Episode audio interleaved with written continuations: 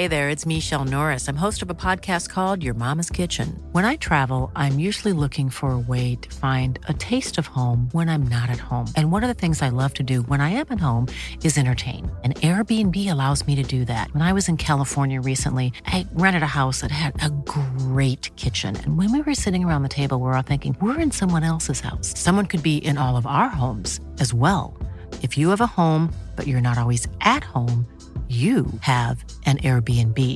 Your home might be worth more than you think. Find out how much at airbnb.com/slash host. Could I spend one year on a fairly humdrum, suburban, flat landscape far from mountains, rivers, and oceans? And could my curiosity and imagination be satisfied on that small area?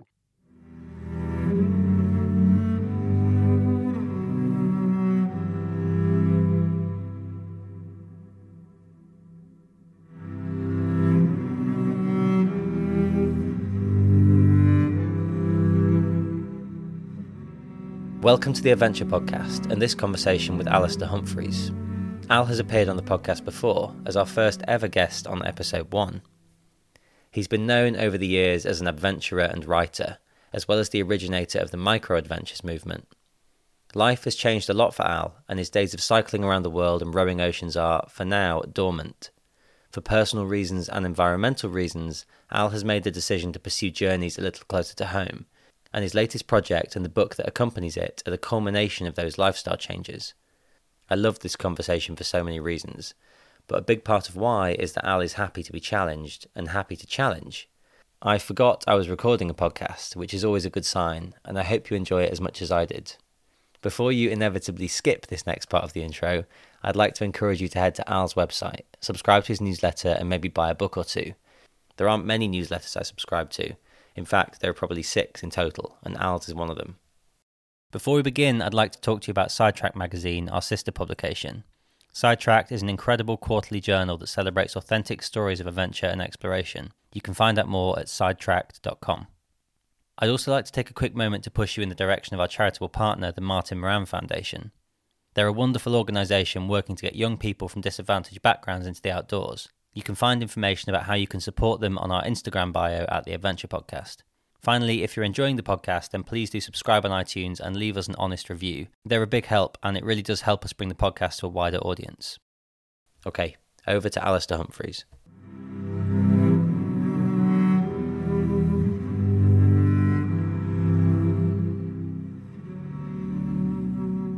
Well, I I strongly suspect that most people listening to this will know who you are and maybe have listened to episode one of the Adventure Podcast.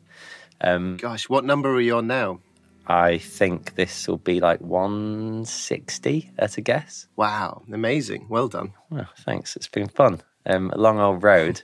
But I think it would be useful for you to introduce yourself and tell us who you are, what you do. Ooh. Uh, my name is Alastair Humphreys. I am a Ooh, drum roll. Think of it. Think of a job description of the day. I would like to say, my name's Alice Humphreys, and I'm a writer. That's a good. Yeah, I that isn't what I suspected, and I'm glad you said it. what were you anticipating? Well, I thought you'd go down the adventure route.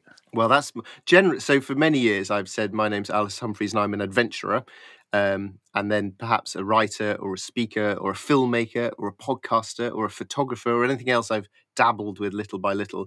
But what I've always wanted to actually do is just to earn a living from writing books. So actually, at the start of COVID, I dared myself. It's like, right, if you want to be a writer, then you need to just start actually acting like that. So now, yeah, I'm going to now say it. My name's Alice Humphreys and I'm a writer. And does that feel qualified? Does it feel correct? Well, there's a few buts that need to come up, which is I'm a writer, but if I was only selling my books, then I'd be quite hungry, and so I have to do some uh, corporate motivational talks here and there, and sell a few T-shirts for lovely old Alpkit here and there as well. Full stop. but one day, one day, I'm going to be migrate from being a cult classic to a bestseller and uh, make a fortune, and never, and you'll never hear from me ever again because I'll have sold so many books. um, Brilliant. Well, I again, I think we have spoken a lot in the past, and um, the previous conversations we've had, people can go back and listen to if they've not heard it already to kind of get the background. But I think it would be worth talking a little bit about how you became the writer that you are today, the origins of your writing and your traveling, etc. Okay, so it, um, so I suppose my journey towards being an aspiring writer is that I uh, started my adult life really wanting to do huge, massive, giant expeditions and adventures. Um, so I cycled around the world. Uh, I spent a few years dreaming of going to the South Pole. Um, I rode across the Atlantic. Um, I played my violin badly through Spain. That was what we talked about in the last podcast, which was uh, probably my last big adventure and probably my favorite adventure.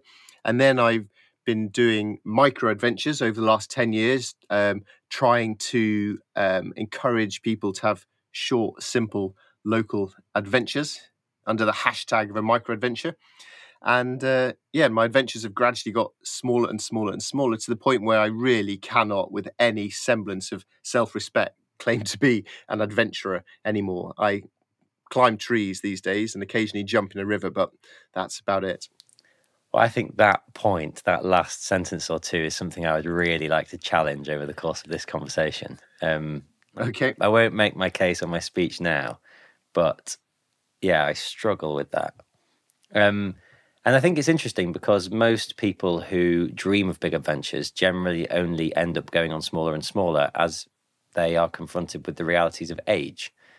That's not the case with you. that seems like a conscious decision. Why have you made that decision? Um, well, a couple of reasons. There's a, a pragmatic one of um, family, um, limiting time away, I suppose. Um, also, a thinking of that if you're trying to do bigger and bigger adventures, if you do a big adventure and that's what you're really after in life, then next time you want to get the same hit and thrill and challenge and reward, you need to do something bigger than you did before. Otherwise, it was a bit easier and therefore a bit pointless. So then you do that, and then next time you have to do something even a bit bigger and a bit crazier. And uh, that is a road towards either disaster um, or certainly not necessarily satisfaction or fulfillment because it's always just one more expedition. um, and also, I've started to think that you know, for, for a large time of my life, expeditions and adventures were the most important thing in my life. And I wouldn't want to take that away from people for whom that still is the case in their life. But in my life, that doesn't feel like the most important use of my time on earth anymore. So there's been a change in um, purpose, I suppose, over the years as well. Which is caused by. getting old, Matt, I guess. Uh, it's caused by, well, I think that, so I, I started to really enjoy doing micro adventure stuff because I thought of all the great benefits I'd had from doing adventures myself, uh, which we've all all know about. Anyone who's interested in adventures know why adventures are meaningful to you. Um, and micro adventures was great for starting to broaden that to more people in more places more of the time and to um, I started to realize it was really quite rewarding getting emails from people who'd gone and slept on a hill with their kids for the first time. I love that. And that to me started to feel more rewarding than me going to cycle somewhere cold and miserable again. Um, so there's that side of things. And then I suppose the other part is starting to think about what matters more to me, what matters a lot to me in life. And increasingly that's become uh, thoughts about nature and the environment and the future of all those sort of things. Yeah, could you go into that in more detail? I think that's true of a lot of us, but for you, that will mean something that's perhaps different to me. Yeah, yeah, I'm sure it'll be different to you. So I spent a year now. Um, essentially, it was almost a dare to myself of can I spend one year exploring the single small ordnance survey map that I live on. So the ordnance survey maps, the usual ones that you use when you go out walking or on geography field trips. They measure about 20 kilometers each way. And Britain's divided into about 400 of them. So anyone in Britain lives on one of these maps. You can go buy it for a few pounds or get it from your library. And I realized that I've spent a lot of time in China, Uzbekistan, Argentina, uh, but didn't really know where I lived very well. And I've spent a lot of my adult life, or so, certainly my early adult life, the reason I wanted to do adventures was because out there, out in the world, was exciting and interesting and fantastic. And here, home was boring. and I wanted to go away, like a lot of young people do. Um, and then in um, 2019, actually, I uh, spent a month doing a podcast. It's called Living Adventurously. It's a very good podcast, available now from wherever you get your podcast. And the premise of this was to spend a whole month cycling around Yorkshire, which is where I grew up, because I'm really proud of being from Yorkshire. I love banging on about Yorkshire, but I realized I really didn't know it very well at all. Um, I and so I spent a whole month cycling only in Yorkshire. And at the start of that, Yorkshire's England's biggest county, but I was worried that a month's quite a long time on a bike in a small area, and I might I might run out of stuff. But I realised by the end of that month that actually I needed two, three, four, five months to cycle around, let alone to interview all the interesting people I was meeting along the way. So that opened my eyes up to the idea of paying more attention to your local area. And this idea then of exploring a single map was a real challenge to myself of could I spend one year on a fairly humdrum suburban flat landscape far from mountains, rivers, and oceans? And could my curiosity and imagination be satisfied on that small area? And in doing that, I came to realize that I really started to care about the the land and how it was used and the access we have to the land or the access we don't have to the land. And it started to light quite a few fires in me that I hadn't really had when I was for example, in a rowing boat in the middle of the Atlantic Ocean. It's quite a different vibe. Yeah, and I think it's, you know, I'm not asking for your postcode, but I think it's worth pointing out that you don't live on the Isle of Skye.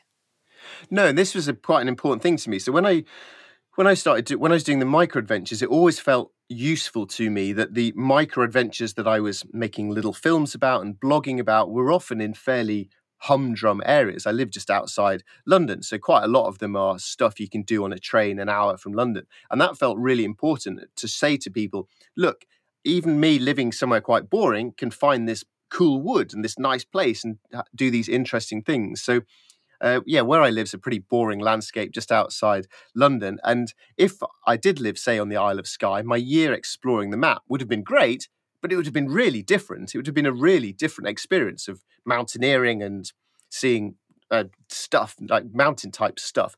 Whereas the experiences I had because of where I live were extremely different. And at first, I think I would have been jealous of the option to do it in Skye. But actually, I've come to really love scuzzy landscapes, graffiti, broken down warehouses, the uh, saplings growing out of the back of railway yards, uh, broken bottles everywhere, but rewilding taking place in its own. That sort of scuzzy uh, edgeland stuff I've come to find absolutely fascinating. So yeah, this is this is my map. It's the map I happen to live on. It's up to me to make the best of it. And the more I've immersed myself into it, the more I've come to appreciate it. And I know you've been a you've been doing the same thing, haven't you, Matt?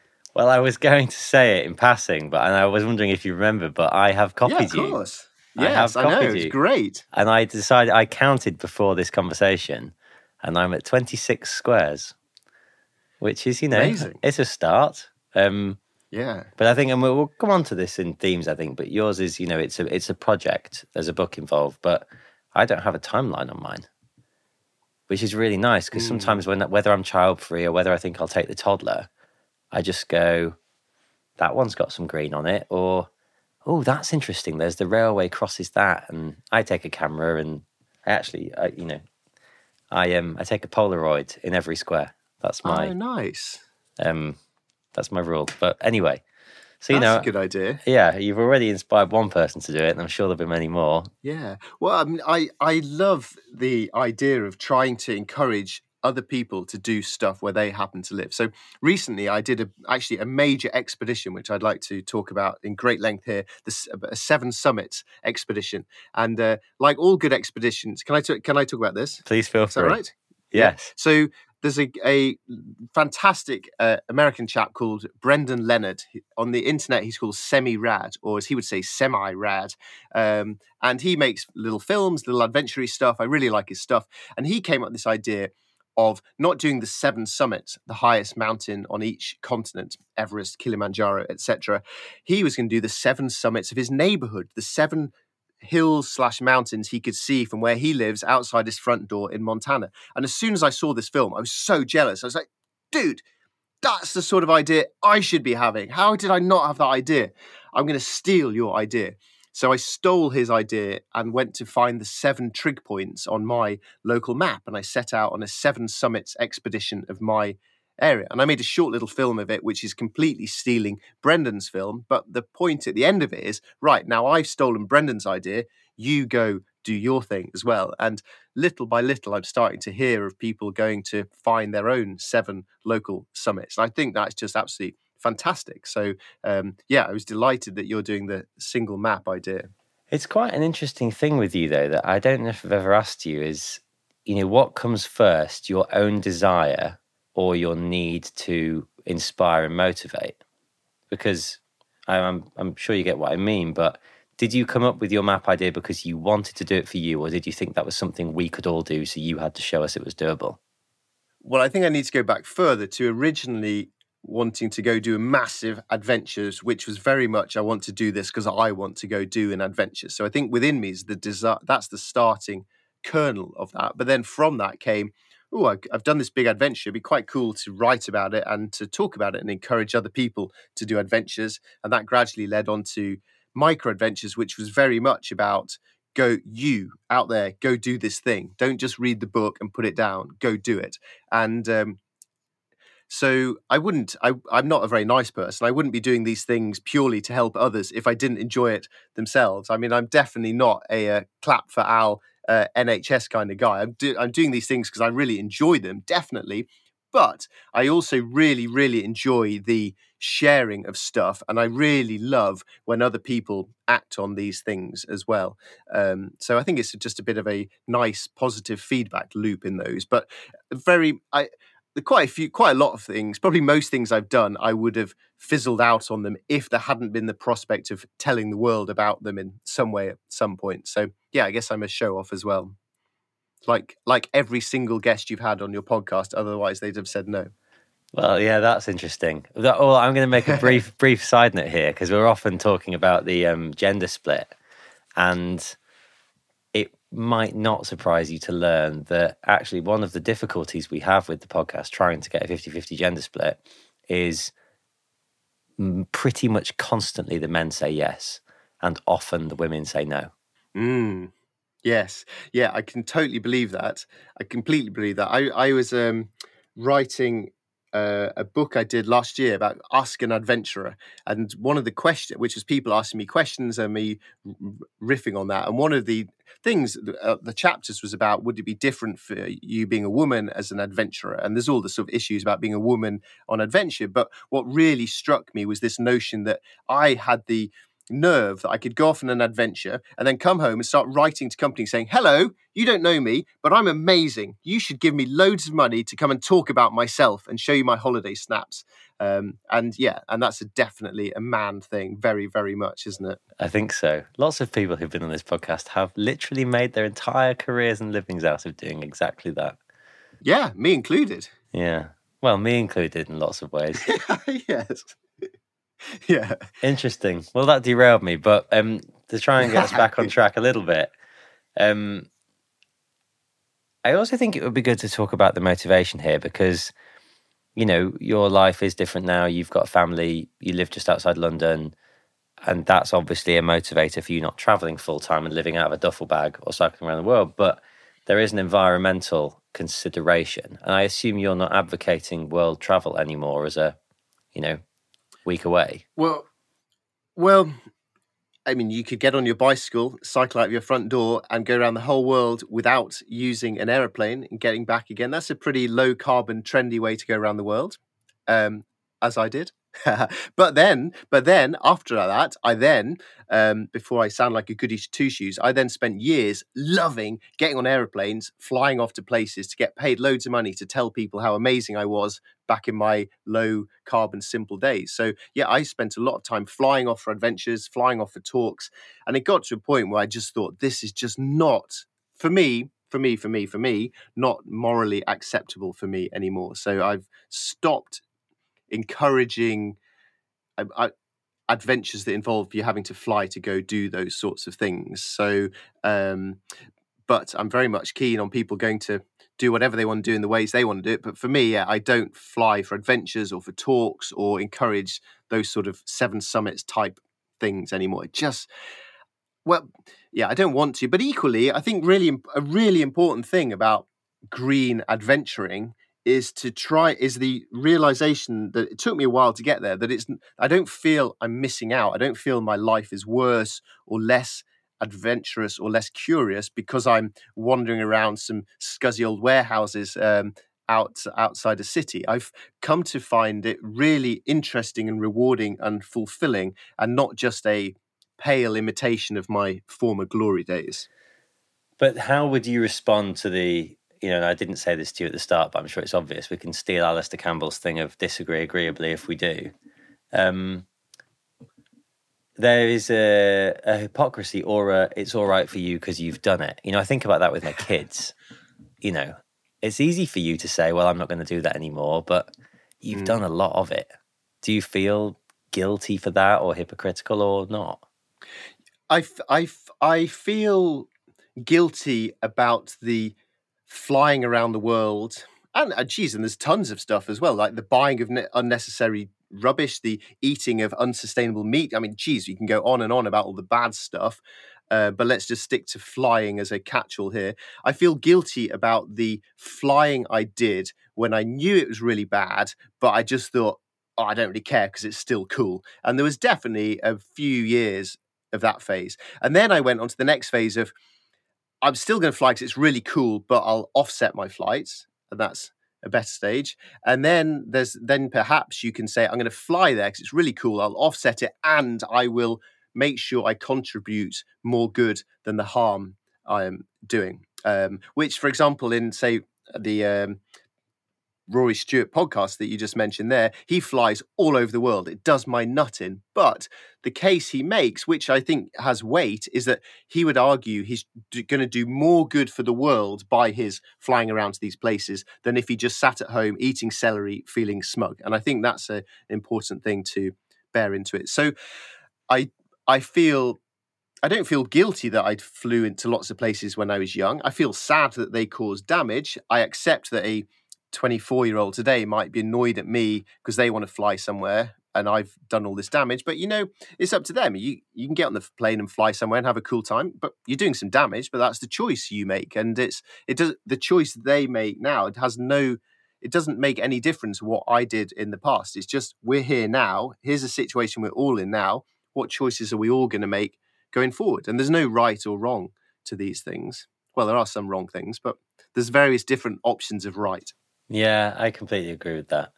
And I think there's sometimes that whole, you know, how much blame we're putting on things that have come before when the vast majority did it. I think there's a, I'm opening myself up to some angry emails here, but there's an arrogance to assuming, you know, one would have been a lot better if they'd been our age back then or whatever it is. I think, you know, you're clearly not a bad person. I like to think I'm not a bad person. I'm going through that phase right now that you've referenced, and it's the guilt phase. And I know I should stop. I absolutely know. And, you know, we've done all sorts of things with my company, like we're taking the train into Germany and the train into the Pyrenees and all this stuff. But I just burnt a lot of fuel going to Alaska and flying helicopters for National Geographic. Helicopters? Loads Ooh, of them. Sounds fun. Hours.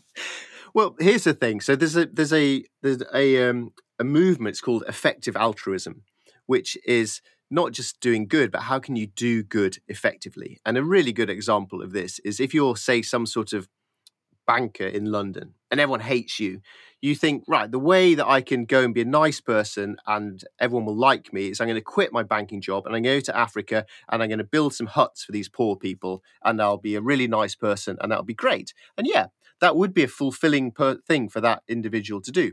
But actually, if he wants to do good, what he really needs to do is carry on being a banker, make absolutely loads of money, and keep what he needs so that him and his family can live in the way they want to, and then give a lot to be effective. So maybe you do that. Go fly some helicopters, but give as much as you can and a tiny bit more so there's a bit of a squeeze to some organizations that clean up the air. For example, there's a there's a what's it called? The Clean Air Task Force, I think it's called. It's an American organization that um, essentially you pay them money and they do stuff that gets the air cleaned up. Simple thing. If you give, you can so easily give them for let's say a thousand dollars will clean up far more air than me not eating burgers for 20 years and being slightly smug but also slightly unhappy every time i go out for a meal with your friends so are you giving up flights to signal to everyone what a nice sort of person you are? Are you doing it to do good? Or you actually can do good, fly around in your helicopters and then give a bunch of cash to clean up some air? Yeah. There's lots of ways to do it, aren't there? Totally. And I think the way I justify it to myself, and I know that I'm justifying it to myself, is, you know, millions of people are going to watch that program.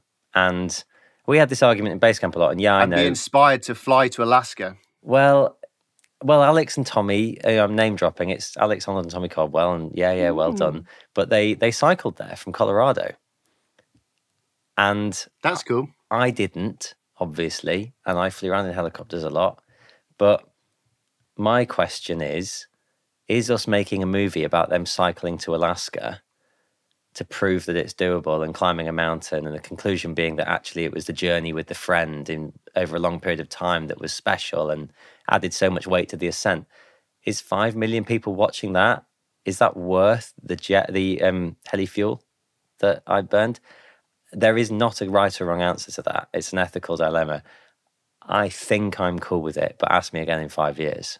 Yeah, I get. I mean, if it if it gets five people to go on a bicycling cross country journey rather than f- taking a transatlantic flight, then you're you're in credit, aren't you? Essentially, Yeah, it's complicated. you're a good man, Matt Pycroft. You keep helicoptering around and save us all. Well, that's what I thought.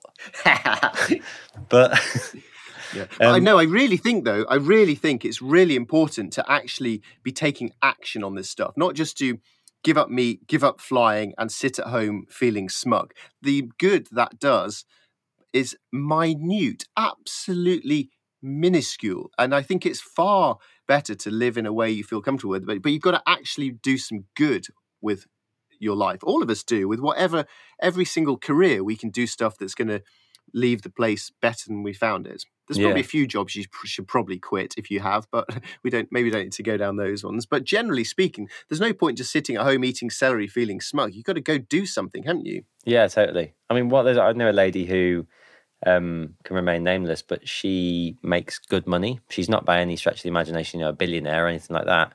But she she's a CEO of a small to medium sized company, and she makes good money. And she said the most satisfying thing she has ever done with her life is donate ten percent of her income, all of it, before tax. Mm.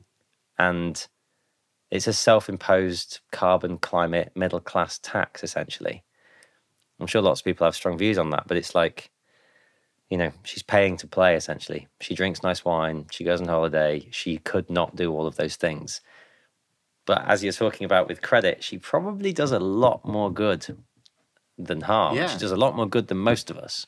Yeah, that's brilliant. I mean, maybe she should give fifteen percent. sure yeah exactly But yeah, exactly. And that is the problem, isn't it? That there's no right answer in these things. I think you just need to be able to look yourself in the mirror and look your kids in the eye and feel that you're actually trying to do some actual good, but without wearing a misery hair shirt and having a miserable time. yeah so back to adventures. Massive detour. Cut all of that. no i love it it's all staying Okay. Um, but so yeah, no, it is. It's it's a segue. It's a, it's a transition moment. Is all of this the motivator for you to go and travel around every grid square on your map, or were you just looking for something to do in lockdown? bits of both, really. Um, yeah, a combination of things. It's that I would love to be flying around Alaska in helicopters, but I'm not for all sorts of reasons. And therefore, what am I going to do on Tuesday morning? I could uh, watch the Jeremy Kyle show, or I could go and uh, satisfy my wanderlust because I love, I love going to places that I've never been, and I could probably do that four miles from my front door. So it's partly to do with that as well. It's like I really am interested to do some sort of thing, and also it's I hope going to be a way to encourage other people to explore locally rather than feeling that you the default setting for an adventure is first of all to book a flight to somewhere and buy some expensive equipment. So yeah, it's a bit of both. Yeah, and uh, this is obviously a loaded question, but how much of it is mindset when it comes to going out into a random grid square and looking for an adventure? Well, I find setting myself projects is quite a helpful thing. I mean, I'm only a few steps away from being a train spotter, really, just like the sort of tick sheet mentality of boom, boom, boom. I like, so I've, I've climbed a tree once a month for three years. And um, doing it once was quite fun. Doing it 36 times started to feel meaningful and important and educational. So there's a sort of hockey stick accumulation by just repeating things over and over. Well, as you'll know from doing a podcast, doing one, yeah, whatever. You listen to one guy, although your podcast has been downhill ever since the first episode.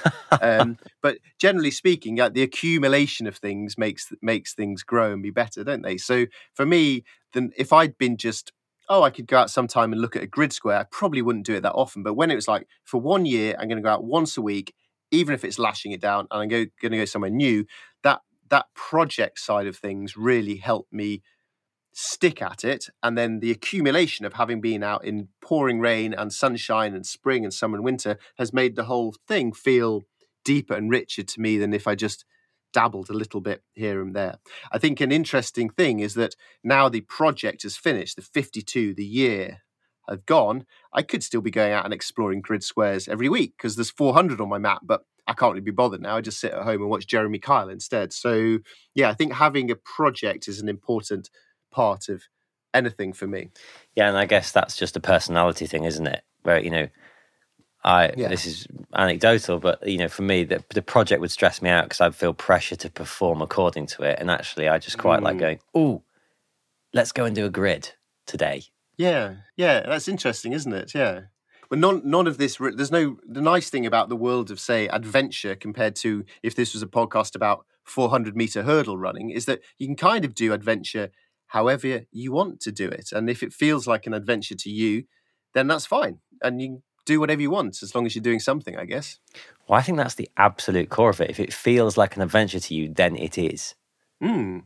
Uh, yeah, I've said I've said that sentence probably about eight million times because I say it in every talk I ever do uh, when I'm yeah. uh, trying to say because I think with the particularly with micro adventures, there's a lot of I quite often do talks, and at the end, someone comes up to me and says, Oh, I did an adventure once, but it was nothing like yours because it was really short. And they tell me about some bike trip they did cycling across the Alps or something. I was like, that is literally exactly the same as every adventure I've ever done. It's not, these things don't have to be on a hierarchy of, oh, if I can't climb Mount Everest next week, then there's no point me doing anything. So, yeah, if it feels like an adventure to you, then it is. Well, I think that also plays into the intrinsic versus extrinsic motivator of, you know, you interestingly before, and I didn't pick up on it at the time deliberately, but you said your favorite, I think was the word you used, or your best, was the violin and busking through mm. Spain. Now, of all the adventures, big inverted commas, you've done, that's probably the least impressive, maybe. I don't know. Is it? Maybe it is to me, my perception of adventure. but that was your favorite. Mm. Well, I think it was it was interesting because yeah, you like adventures for different reasons. So I, there's some that yeah, all the ones I've done, I've liked them and I value them for different reasons. But what I loved about busking through Spain without being able to play the violin and having no money for a month was well, one, it was fun. It was actually fun. Whereas nearly everything I've always done has been self-imposed miseries, but I actually loved that.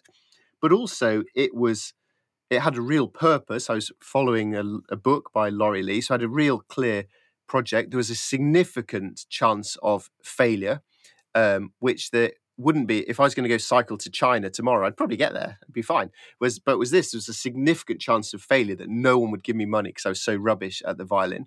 But and also, really crucially, it really helped me redefine what adventure meant and. I'd set these rules to myself as a young man that adventure must be really tough, really difficult, really miserable. And probably also for me to have self worth as a person, I need to be doing really tough, really difficult, really miserable adventures that are much tougher than everybody else can handle. And actually, just redefining adventure as being playing the violin in a little village square and feeling terrified by the idea, but needing to do it because I wanted to buy some bread, that felt like an adventure. So this was a, a really cathartic experience for me of freeing up and loosening up the definition of adventure, um, which I suppose then has helped me move on to things like feeling happy to write an entire book about one small suburban ordnance survey map. Yeah, and I don't want to be mean um, to anybody, including you, but I think I'm significantly more impressed by the map than I am by rowing the Atlantic. And I've never rowed the Atlantic. I'm very, very confident I never will. But I don't know. It just feels like that. I'm going to be blunt for a second. That for me is the sort of adventure that generally I feel like people do so that they've been seen to do it. I'm not convinced that many people row the Atlantic with a wholly intrinsic motivator. And the point I'm making, I'm coming towards a question of how much is your satisfaction with these local adventures and these sort of positively contrived challenges actually just because you're happy with who you are and more content and less need to impress the world? well, I think that the local adventure is very much part of me learning to become happy with myself, who I am, and for that to be an intrinsic valuing of myself rather than me measuring my self worth and my success by the praise I get from other people for doing big adventures, which has been very much the case in my earlier years. And so, yeah, I think that's been something that I've really appreciated from doing this local map was just this feeling of yeah, this is enough for me, and and I'm kind of enough for me now. And that all started with the the violin trip as well. So yeah, maybe I'm, finally growing up. I think, um, and it's quite nice to get. It's really nice when you get old and you no longer care what people think about you anymore. I went to pick something up on eBay a while ago, and uh, as I went out of the house, I realized I was wearing Crocs and socks, and I thought, oh, I'd better change because I'm wearing Crocs and socks. And I thought, I really don't care. I'm going to go out. And I went and picked this thing up, and the person I picked it up from was even older than me, and they were also wearing Crocs and socks, and I was just delighted. So yeah, i am much happier in my life when I'm happy to wear Crocs and socks. Maybe that's a sign of happiness. I wear Crocs and socks on an almost daily basis, and my wife is perpetually furious. They're often colourful yeah. socks. Ah, okay. So slightly hipster then, perhaps ironic. Uh, it's not as deliberate as I'd like it to be. okay, it's comfortable and practical. Yeah, yeah. yeah. Hey there, it's Michele Norris. I'm host of a podcast called Your Mama's Kitchen. When I travel, I'm usually looking for a way to find a taste of home when I'm not at home. And one of the things I love to do when I am at home is entertain. And Airbnb allows me to do that. When I was in California recently, I rented a house that had a great kitchen. And when we were sitting around the table, we we're all thinking, we're in someone else's house. Someone could be in all of our homes as well. If you have a home, but you're not always at home, you have an Airbnb. Your home might be worth more than you think. Find out how much at airbnb.com/slash host.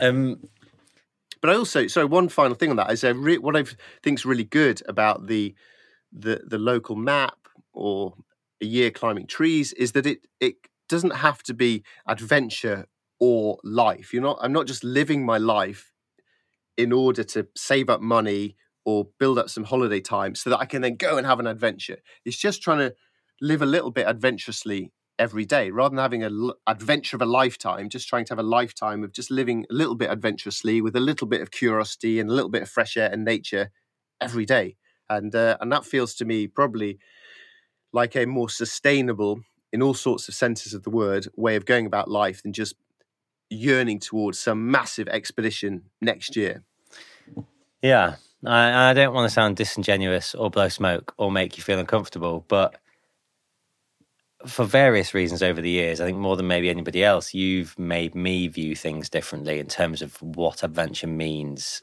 to me and to others and what it can mean and where to find it. And since I had kids and started struggling with the idea of not going away as much, all that stuff, and actually the map, which is huge, bigger than I ever thought it would be, it's the and the risk of turning it all into a self help episode, dreadful self help episode. it's the noticing. It is those simple, you know, I go outside and I just walk that way a little bit. And I'm lucky I do live in quite a wild area, but when I'm in London, you know, looking out the window and seeing a tree or noticing how the light is reflecting off that thing, and it's a mindset. It is all mindset.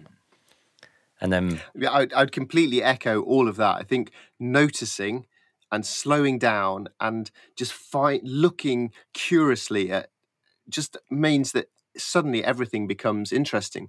Terry Pratchett did a lecture called the importance of being amazed by absolutely everything, which I think is a really good way of going about it. And I think one of the um, most useful tools of the entire year on my map was an app called Seek. And Seek is this cool app where you just aim it at a plant or an insect if you can catch it, but a plant generally, and it tells you the name of it. And it's so interesting how just knowing the name of a little random flower by the road brings it to life and then you start to notice it more and then you become those really boring people pointing it out to other people. So that and then an app called merlin which tells you what bird song is it's just brilliant. It's like you're in the woods oh look at the bird listen to the birds tweeting away that's nice. Ah now i'm really listening out. Oh is that a wren? It's really really adds value to it put, being able to put a name to something so yeah i think curiosity noticing and putting a name to stuff has been so interesting. And certainly the in terms of me writing this book, the book that I guess I might have imagined I was going to write at the start of the year is not what I ended up doing at, at all. Um, because of that, just noticing endless interesting stuff everywhere. Oh well, that's interesting. Let's go there. Let's spin off my next few questions. What what were you expecting to write? I think I was expecting to write Micro Adventures version two, which is um, okay, and which is and anyone's free to have this idea for a book because it would definitely sell well. Which is here's places near to you where you can go while camping, while swimming, ride your bike, uh, make coffee in the woods, all that sort of stuff. Basically, the stuff that I wrote in my micro adventures book, which there seems to be still just an endless appetite for people trying to find adventure and wildness close to home. So I think that's what I was going to start writing about, but it's not what I wrote about in the end. What did you write about in the end? Thank you. That was the correct question. So, what I wrote about in the end uh, was, um, well, I wrote a. L- I mean, geez, there's a lot of red herrings and randomness. There's going to be quite a lot of people who read this book thinking, dude, this is really boring. Stop just becoming like a pub quiz bore. You're turning into a middle aged pub quiz man bore who's telling us about every single bird and insect. Uh, but also, bigger things I wrote about were uh, land access, the sort of issues of access to our land and the right to roam was so became so relevant to me in this year in a way that it hadn't done before. Um, land use, what do we use our land for, and the implications of that, and uh, then the loss of nature, loss of biodiversity, and the potential for rewilding. I think they're the three things that just kept striking me time and time again. And uh, and over time have started to feel more important to me than writing another article on the top 10 best sleeping bags to buy this season. So that's probably a, a, change in direction of my my future ramblings as well. And in your opinion, what are the 10 best sleeping bags to buy this season? Well, I think Alpkit makes some oh, excellent models. Come on. it's... Alpkit, Alpkit are my sponsors, but they're so lovely because essentially I don't do any adventures anymore. So a couple of years ago, I was sponsored by this massive outdoor brand, which was my in all my young years would be my total dream brand. And I wrote to them and said, guys, you've got to cancel my sponsorship. I'm a total fraud. I do not uh, deserve this anymore. Cancel my contract. And they did.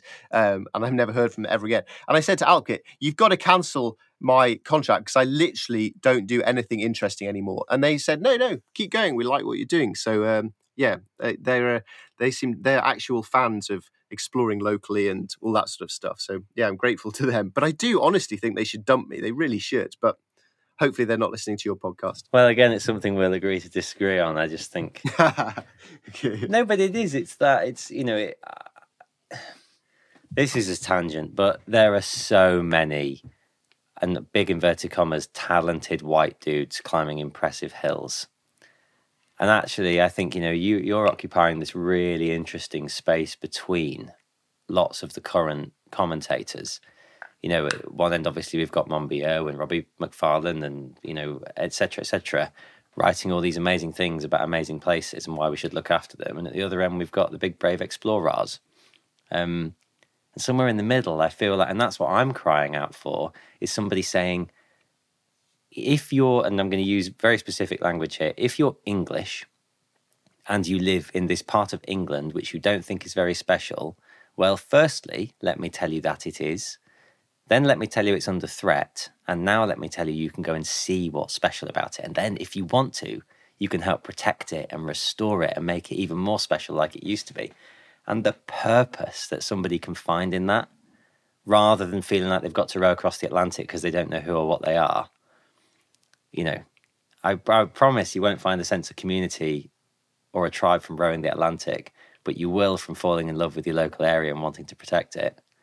I don't know. I think you've just written you just written the back copy blurb for my book. I'll quote that. Thank you. That's really nice. But yeah, I might I would really love it if from doing this more people do what you've done, which is to get their local map and just go and explore it in whatever way they see fit, bagging the seven summits at, as fast as you can if you like ultra running. That'd be a cool thing to do, or pottering around over years taking one Polaroid and outing like you're doing. So, yeah, there's loads of ways to do it. But I do think anyone, and I, you know, rowing the Atlantic's a great thing to do, but I also think anyone who's training to row the Atlantic should buy their local map and train by running around the footpaths near them and exploring stuff they've never seen before because that is just fascinating how I, as a curious person who has traveled around the entire planet, there are places two miles from my front door that I've never seen. That's just amazing. And more than that, they are interesting places if you choose to find them interesting. Yeah. And I should say a little subtext. I'm not just dissing people who row the Atlantic or want to, but um, I'm just trying to make a point. But I wrote a very good book about rowing the Atlantic that's available now. in all good bookstores. Well, no, it's not in any bookstores, which is so annoying. None of my books are ever in bookstores, which is so annoying. But uh, it is a good book, but it's for kids, but it's good. I forgot what I was going to ask you now. Oh, sorry. Um, so you know, there's there are places within two miles of your door that you've never seen, but you've explored a lot of the area around you. To what extent do you think that has helped you connect to the place that you live and find a sense of place, a sense of belonging. And did you before? It's, it has helped me enormously and one of the one of the big reasons why I started to do this project was because I don't like where I live. I've never liked where I live. I'm here for some pragmatic family type reasons. I don't like it and I've spent far too long grumbling about that and I very much have a tendency to blame every problem in my life with living uh, not in the Highlands of Scotland in a nice log cabin. Um, and so I set about trying to do something about that. So trying to learn to love the place I live. Um, and uh, it's been, yeah, I, I really appreciate it now. And I, f- I feel that I know it much better. And that's helped me connect with it all a lot more. So yeah, it's been really useful in that way. I mean, what the what the project that it's crying out for me to do is like the uh, you know what's it called the Humans of New York thing, um, because I've loved wandering around my map and I know so much now about random warehouses and ancient churchyards and stuff. But there are probably fifty thousand houses on my map, and I don't know those people. And if I just start going knocking on those doors and saying hello, tell me your story. I mean, geez, the amount of stories and fascinating thing. That's how I would become really connected with this area was to just find some people and make some friends and things. But that's a bit scary. But that would be a brilliant thing to do. Like the humans of my map. That's a I might make a note of that. That's my that's next year's project. Yeah, yeah, we can cut that bit out so nobody steals it. But yes, no, I'd love people to steal that. It'd be, I think, I mean, that would be fascinating, wouldn't it? It's a, yeah. Um, I, I was really conscious that I'd go to some grid square and I'd see it in the summertime and it was lovely. But I was always thinking, what if I came in the winter when it was snowing? What if I came at midnight when the moon was out and I could see some bats? What if I knocked on those doors there and talked to that old lady who told me about what this place used to be like in the 1950s before it was grazed by cattle whose uh, runoff was polluting the river and the chalk stream is being destroyed? What would it be like then? Or blah, blah, blah. So, yeah, there's, there's a, a real my book would be much better if it had people in it, but I'm a bit scared of talking to people, so it doesn't. Well, yeah, and I don't want to overtake this with um, long story, but um, I think that that was a big moment for me, and it was actually because of my map. Um, was I went for a run around one of my well, it was a few of my squares, but it was one specific one, which was where I was going to take my picture. And I timed my run, which on my special watch, which is right here, and it tells me how brilliant I am or how bad I am. yeah. Um, and you upload the good ones. yeah, and I screenshot them and put them on Instagram. Um, yeah. But on my run, there was a man building a cairn on the beach. And I was on a really good run. But I stopped and I stopped my watch and I talked to him. And then I decided to not record my run anymore when I set off again because that would have been cheating. But my, my point really is it was that letting my curiosity win over my fear of talking to him or my ego of needing my good run.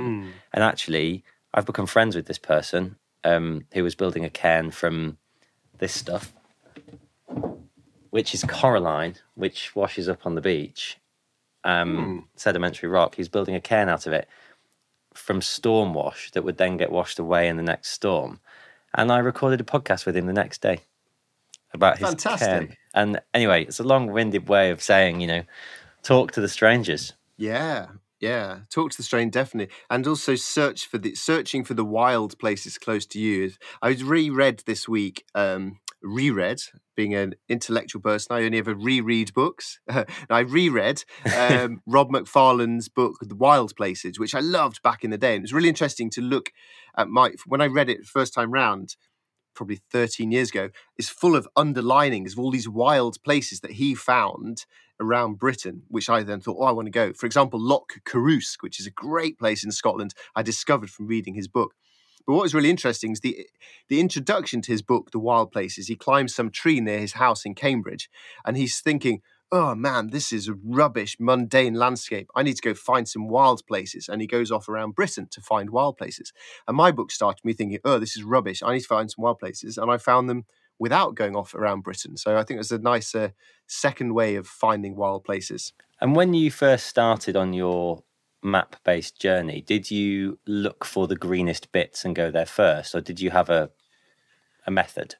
Well, like probably like most people listening to this podcast, I love maps. So I get a map and I just start looking at it. And having spent a lot of time in the outdoors, I can read maps quite well. So I can look at it and the contours, I can sort of see the landscape in my head. And for years, that's been really helpful because it's helped me find places to put up my tent and do cool bike rides and sort of fun stuff. So I'm really good at the, interpreting maps. But I deliberately didn't want that for this book i didn't or this project i didn't want my confirmation biases to take me just to the places that i like and um I, if I wanted to find new places, so I used a, essentially a random number generator online to give me the grid square that I had to go to, and off I'd go. So some week it was some sort of place that looked really boring, just with a motorway and a and a bunch of warehouses on it, and sometimes it was a woodland, and sometimes it was just open ploughed farmed fields. But no, I'd, it was really deliberate to not choose the places myself. And I'm going to ask you the boring journalist question, which I have to ask, which is what was your favourite square? I'd never normally ask a question like that, but I have to know. Yeah. Well, there were different sorts of favouriteness actually, um, and um, I'll, uh, I'll give you a couple of examples. One was this place which was all sort of ruined brickwork and sort of concrete on the floor, but with loads of bushes and trees growing out of it. And when I googled it, um, it had been a big factory in the Victorian times, um, but it had, I guess those days had gone, and it was now just being naturally rewilded. And I found that really fascinating and thrilling and uplifting, really hopeful that if you just step back and leave nature alone, it'll do some good fixing of stuff. So um, yeah, really liked that. And then I just really liked um, random towns. I love now just walking up and down the streets of a random town in a slightly sort of psycho kind of way, just looking at every house, thinking, geez, I wonder what story this has got to tell, wandering around the streets of random towns. Um, I really like. And an aspect of this that really helped me was I decided at the start to really try to take good photographs, to really commit to taking pictures. And and my pictures are quite nice, but I know they're not amazing, but they're quite nice. But what was important was that choosing to do that really forced me to slow down. And I took I took about nine thousand photos on my map, um, which is three times more than I took in four years cycling the whole way around the world. um, so yeah, that deliberately taking loads of photos and trying to make a drinks can on the street into a beautiful photograph was a really I st- I say really a lot. I need to stop saying really. It was an excellent way of noticing and slowing down and being curious about everything, trying to see the beauty and the interest in everything. Yeah, that's it's it's fascinating just to think of how many different ways one could hypothetically do this and the different ways it would yeah. play out and it's also quite nice you doing one Polaroid photo to go to Grid Square, look around and think, I've got one photo to take here. What will it be? And to really give that some thought. Well, it's the opposite, isn't it? For me, you know, you said you took mm. 3,000 in four years cycling around the world. I can take 9,000 images in four days on expedition, five days. yeah. You know, it's my job. I, I do it for a living yeah. and I shoot on a digital camera all the time. And actually, my Polaroid is a method of me not pressing machine gun mode.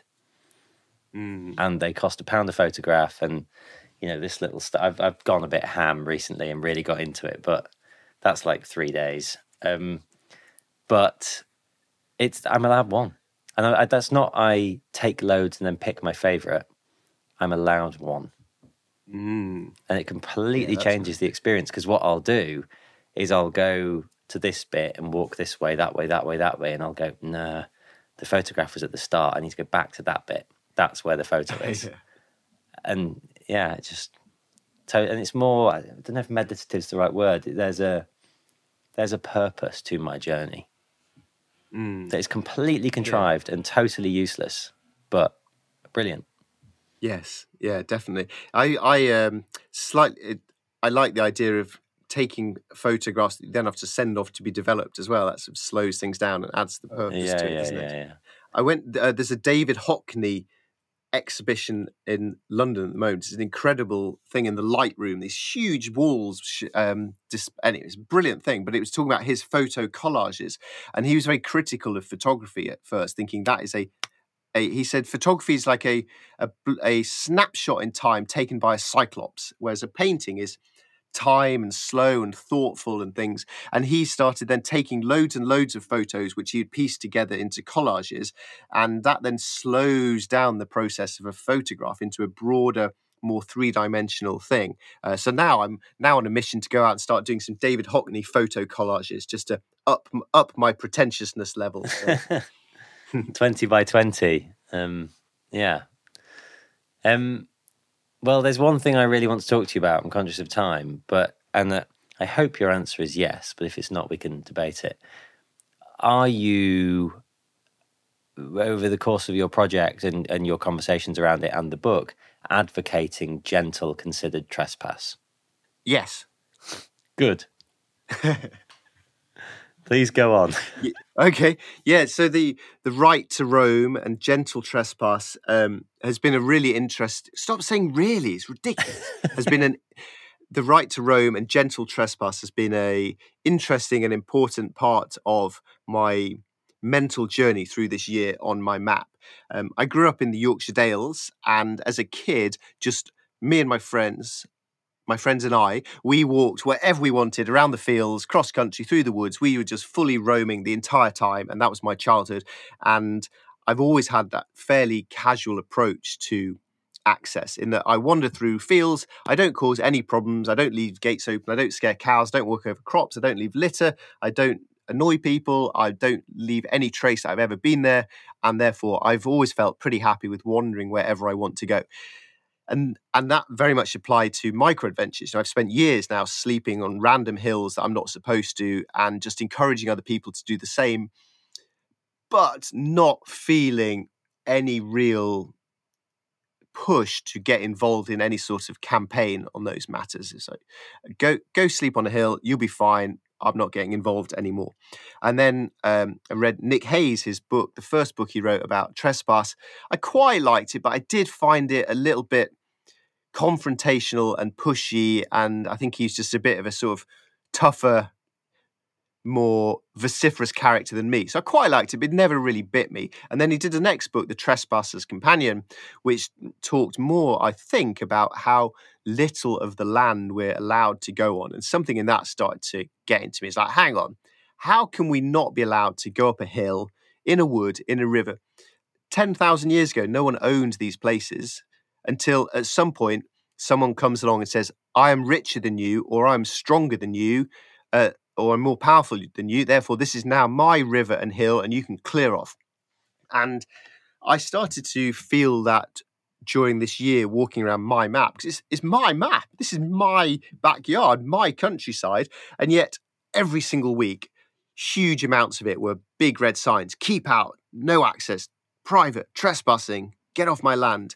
And it started to really wind me up because I was here to love this land, to learn about it, to care about it, to protect it, to encourage other people to care about it and protect it, to encourage people to get out into nature and help their mental health and their physical health and all these massive catastrophes we're having in our country, and yet being completely limited by how much we're allowed to go on. And it started, frankly, to really get my back up.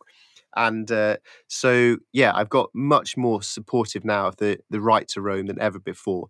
And I think you know, one of the big arguments against the right to roam is that you can't let people roam over land because they'll dump litter on it walking around my map, it's totally covered in litter. Every single week, I was like, there's litter everywhere, fly tipping everywhere, farmers' litter, plastic litter, everywhere is covered in litter. So if we're being kept off the land in order to keep it pristine, that's not working. So I started thinking perhaps if you want people to stop dropping litter everywhere, you need to make people feel a sense of belonging and connectedness and caring and this is really a really interesting. Sorry, really stop saying it. An exa- a small example of this was in the very first week on this square this map. I walked off down a lane. There was some a burger wrapper on the floor. I ignored it and walked past it because where I live is completely covered in litter everywhere. I'd be picking up all day long. So I just walked past this burger thing. But later, by the time I'd been around this grid square and had a very interesting time wandering around taking photos, on the way back, I was motivated to pick up that burger wrapper and put it in a bin because I cared about that landscape a little more than I had two hours previously. So I think that getting more people to care about the land and to learn how to roam on it responsibly will help a lot of things. It'll help how we conserve our landscape. It'll help us realize how we use our land and the catastrophe that is. Um, it'll help us realize that chopping down one tree on Hadrian's wall is really sad. But the reason it's really sad is because that's the only blooming tree for 200 miles, because every other tree is long gone because of the way we use our land. And so I think the more people get immersed into the land, the more we'll start to care and look after it. Here, here. I was hmm. hoping you'd say that.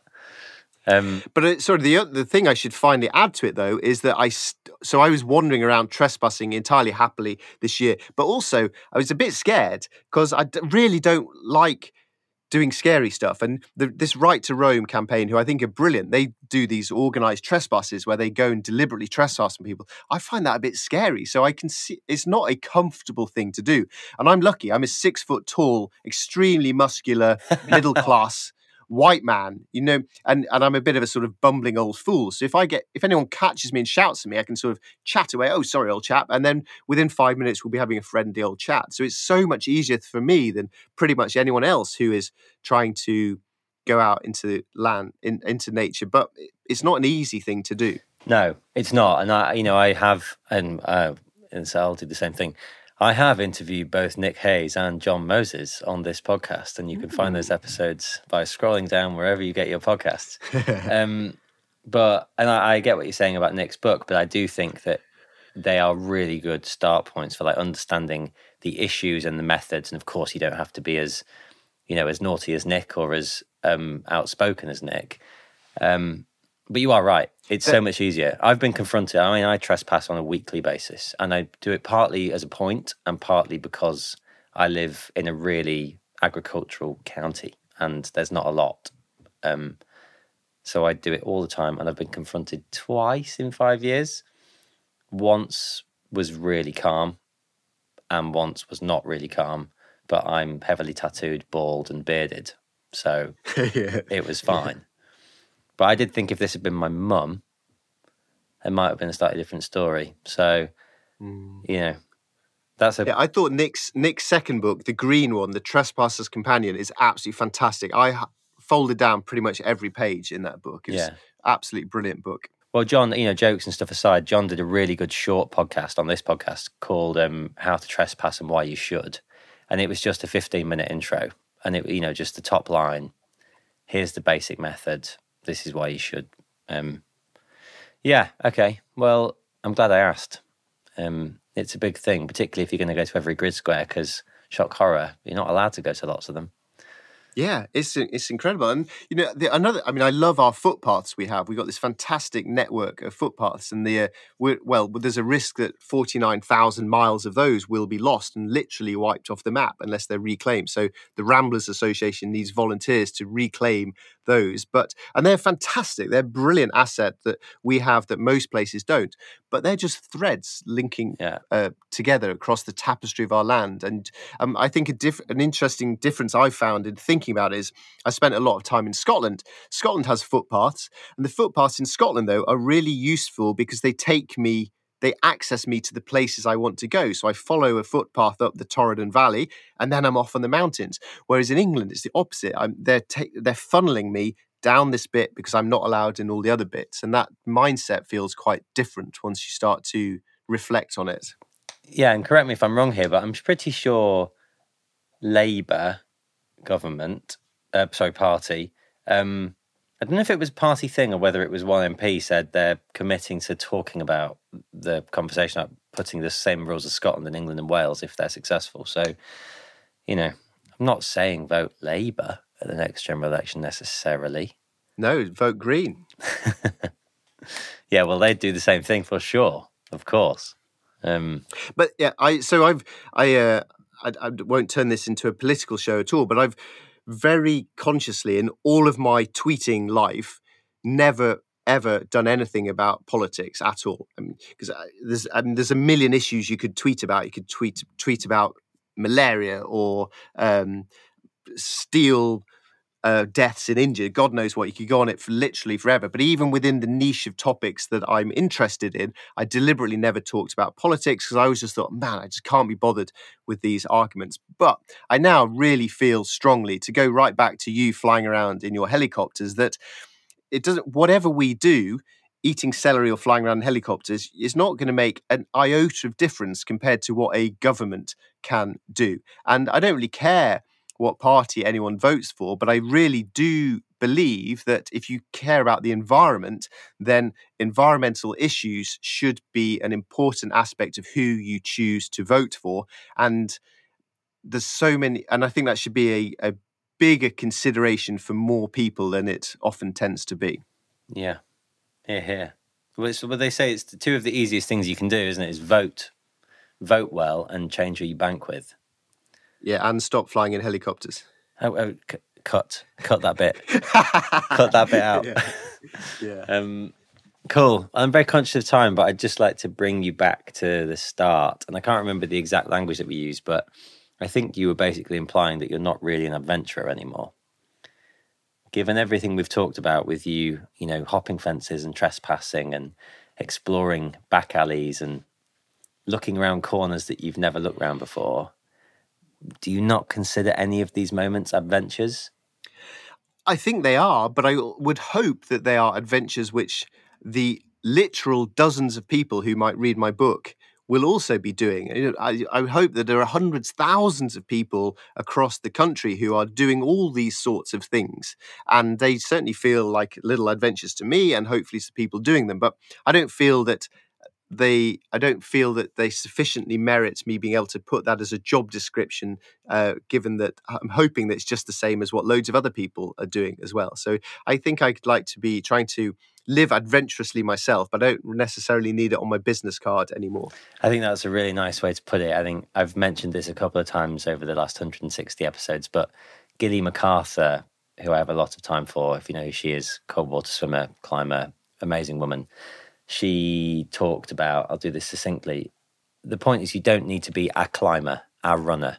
It's okay to just go climbing and to go running. You don't need to identify as it. And actually, do you need this is a question actually do you need to be an adventurer or is it just enough for you to be adventurous Well, I probably wouldn't get free T-shirts from Alpkit if I didn't have it as the label. Uh, so I, th- but which is a glib way of saying that I think it's slightly more complicated for me because it is it is actually my job. All of this stuff is actually my job. So I think that slightly complicates things. But if I if I won the lottery this weekend, then I don't think I'd need to label myself as an adventurer anymore. I could just try to live an adventurous and curious life.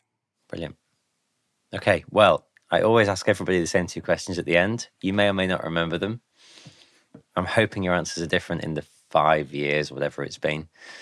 Um, what scares you? Ooh, what scares me? I hate it when you get a little bird in the kitchen and you have to get it out. Um, what scares me? Um, I mean, lots of things used to scare me, but I think I'm very accepting of a large amount of things these days. So, so I don't think I feel the sort of existential dread, dread about X, Y, and Z that I would have probably did in my tortured answer five years ago. So I don't. Uh, nothing really scares me at the moment. I don't think. Maybe it scares me that uh, we don't get our act together and actually sort out nature and the planet. So yeah, that that actually probably is what scares me. It's certainly what bothers me the most. I think. And what brings you hope?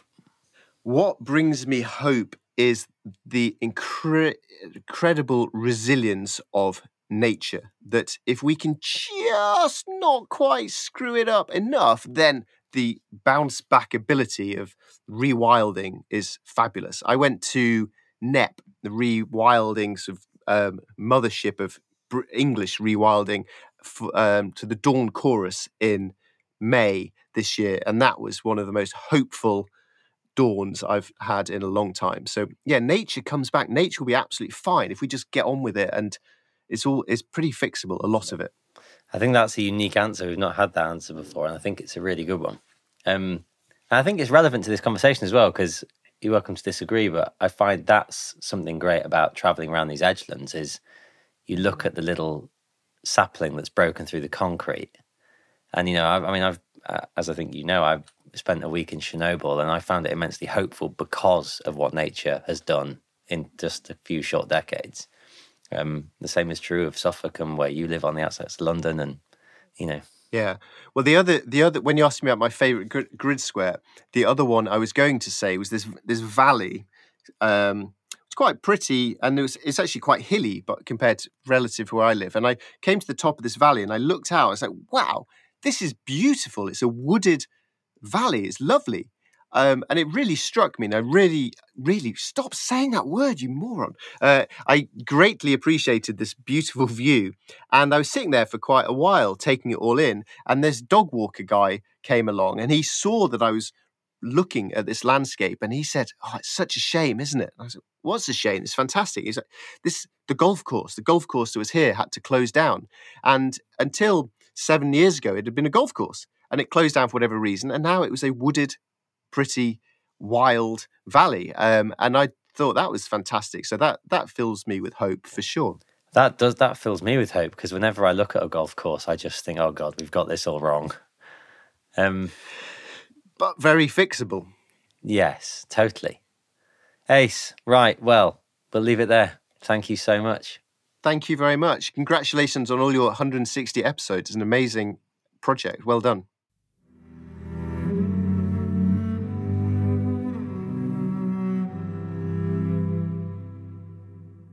Thanks for listening. For more information, head to theadventurepodcast.co.uk. If you want to get in touch, then you can email me at matt at terraincognita.studio. And finally, as always, please do leave us an honest review on iTunes.